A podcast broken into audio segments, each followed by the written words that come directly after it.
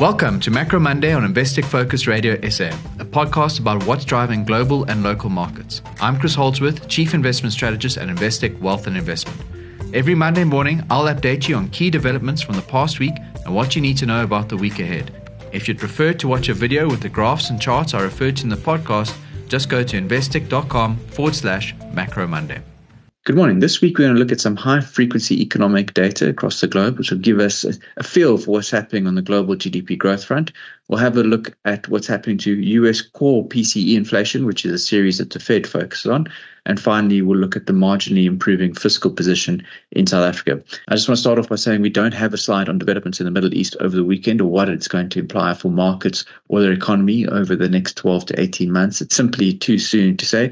We'll be monitoring very closely and we'll update our analysis where required. Switching to global growth, it continues to be the case that global growth slows. The global PMI, which is a survey conducted amongst companies across the globe that aggregate it all up, any number above 50 indicates an expansion activity, any number below 50 indicates a contraction. That global PMI number is just a bit above 50 and mildly below where it was before, to suggest that the global economy is still growing, but continues to slow nonetheless, and is growing by less than it did last month and less than the month before. And the global economy is inching towards a slowdown with recessions in a number of countries. That is our base case, and if anything, developments over the weekend lead us to keep that base case. If you look at individual countries, where PMI data has been above 50, so there's a range of countries where growth has still been positive, those numbers are now lower than they were the month before. So where there is positive growth, it's slower than it was the month before, and there's a vast number of countries where growth is at this point negative based on the PMIs. Europe, the PMI number is well below 50. In the US, it's around 50. In China, it's slightly above 50, but it has been coming in. The net result of this is that the global PMI data suggests that global growth continues to slow. The slowdown is pretty broad-based, and there's little reason for us to shift away from our defensive positioning.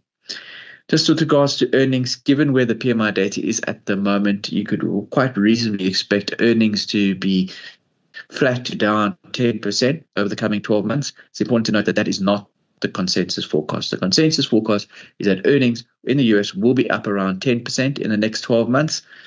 The PMI data suggests that's not the case. And again, it's reason to be cautiously positioned globally.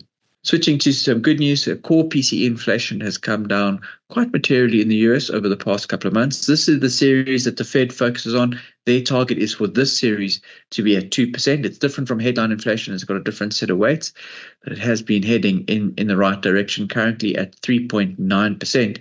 But the news is even better than that. If you look at core PCE inflation over the past 6 months, it's running at about 2.5%. Over the past 3 months, it's running at 2%, the Fed's target. So core inflation is unequivocally slowing down, and that would be very pleasing for the Fed.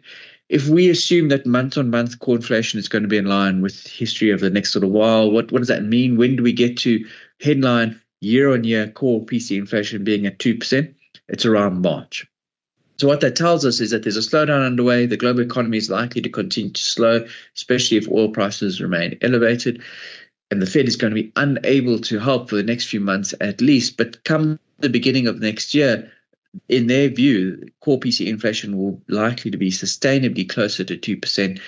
And they will no longer be fighting with their hands behind their back. And we could, I think, quite reasonably expect cuts from the Fed from the beginning of next year. That's slightly earlier than the consensus view, and it is earlier than the Fed themselves have been guiding. So this is an important series to track. This should be supportive for markets over the medium term. So our concern with markets really is in the short term. We hope you're finding this podcast valuable. If you are, please take a moment to rate Investec Focus Radio SA on your podcast platform. And to make sure you don't miss an episode, please remember to follow us. Switching to Europe, European inflation is a good news story too. European inflation has come down, still well above the central bank target, which is 2%. It's currently at 4.3%. It was slightly below the consensus forecast.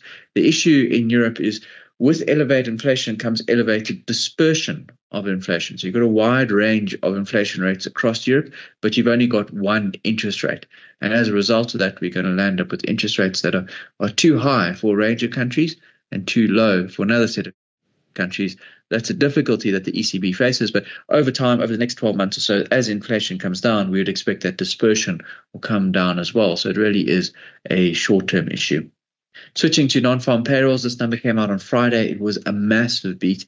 The U.S. economy added 336,000 jobs last month, according to the non-farm payrolls data, well above the consensus forecast of 170,000 jobs.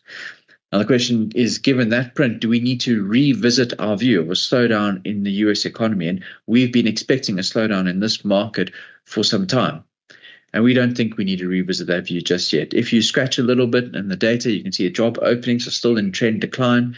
If you look at wage growth for the very low end, it's now well below inflation. As an example, wage growth for restaurant workers in the US is below 3% at this point, all suggesting that the labor market isn't quite as tight as it has been before.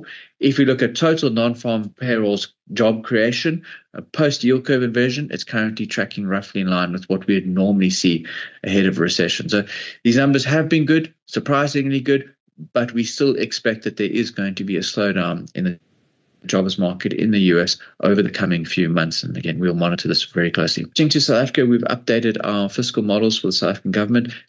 Government revenue in August was up around 8% year on year, which is a good number. And what that means is financial year to date, government revenue is down just 0.7% year on year, which is much better than where we were looking at June, where it was down 4% year on year. It is still below target. We've updated our model based on our forecast. Government revenue is likely to come in below the February budget forecast by around 65 billion rand. That's our latest estimate given the data. I do need to point out that the most important month for revenue is December. So it's only once we get that print that we'll be able to firm up our forecast for government revenue. It's going to move around quite a bit until then. In the meantime, our estimate is a miss of about 65 billion. And in the medium-term budget policy statement, we would expect Treasury to update their numbers too, to also suggest that there's going to be a miss of around 60 to 65 billion rand or so. If we scratch a little and look at the numbers, employee tax growth was actually pretty strong, up over 9% year on year in August. If you look at the three-month number, the three-month number is up around 8% or so. And what it tells us is that formal sector income growth in South Africa is still pretty strong.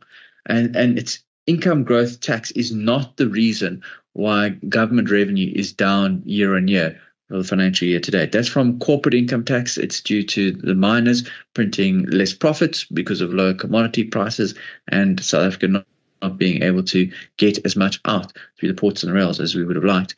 So that's a concern for the fiscal position of the state. But when you look at the financial position of individuals, income growth in SA has remained remarkably strong. It's better than resilient. It's actually strong. It's well above inflation. And that allows some ammunition, some firepower for consumers to spend. And if we look forward over the coming 12 months, we'd expect rate cuts in South Africa, just like we expect in the US. We expect the electricity position is likely to improve as well. So we retained our SA Inc. overweight in the current environment, despite our view that the global economy is likely to slow. And that's where we'll leave it for this week.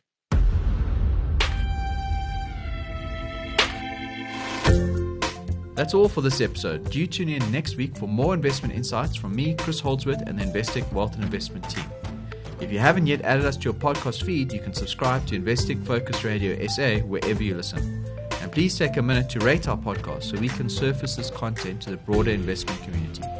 If you want to see the graphs that are referenced in the podcast, you can watch a video version of this recording at investec.com/Macro Monday.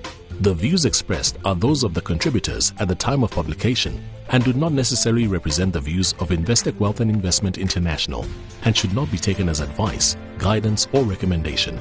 Investec Wealth and Investment International, a member of the JSE Equity, Equity Derivatives, Currency Derivatives, Bond Derivatives and Interest Rate Derivatives Markets, an authorized financial services provider and a registered credit provider.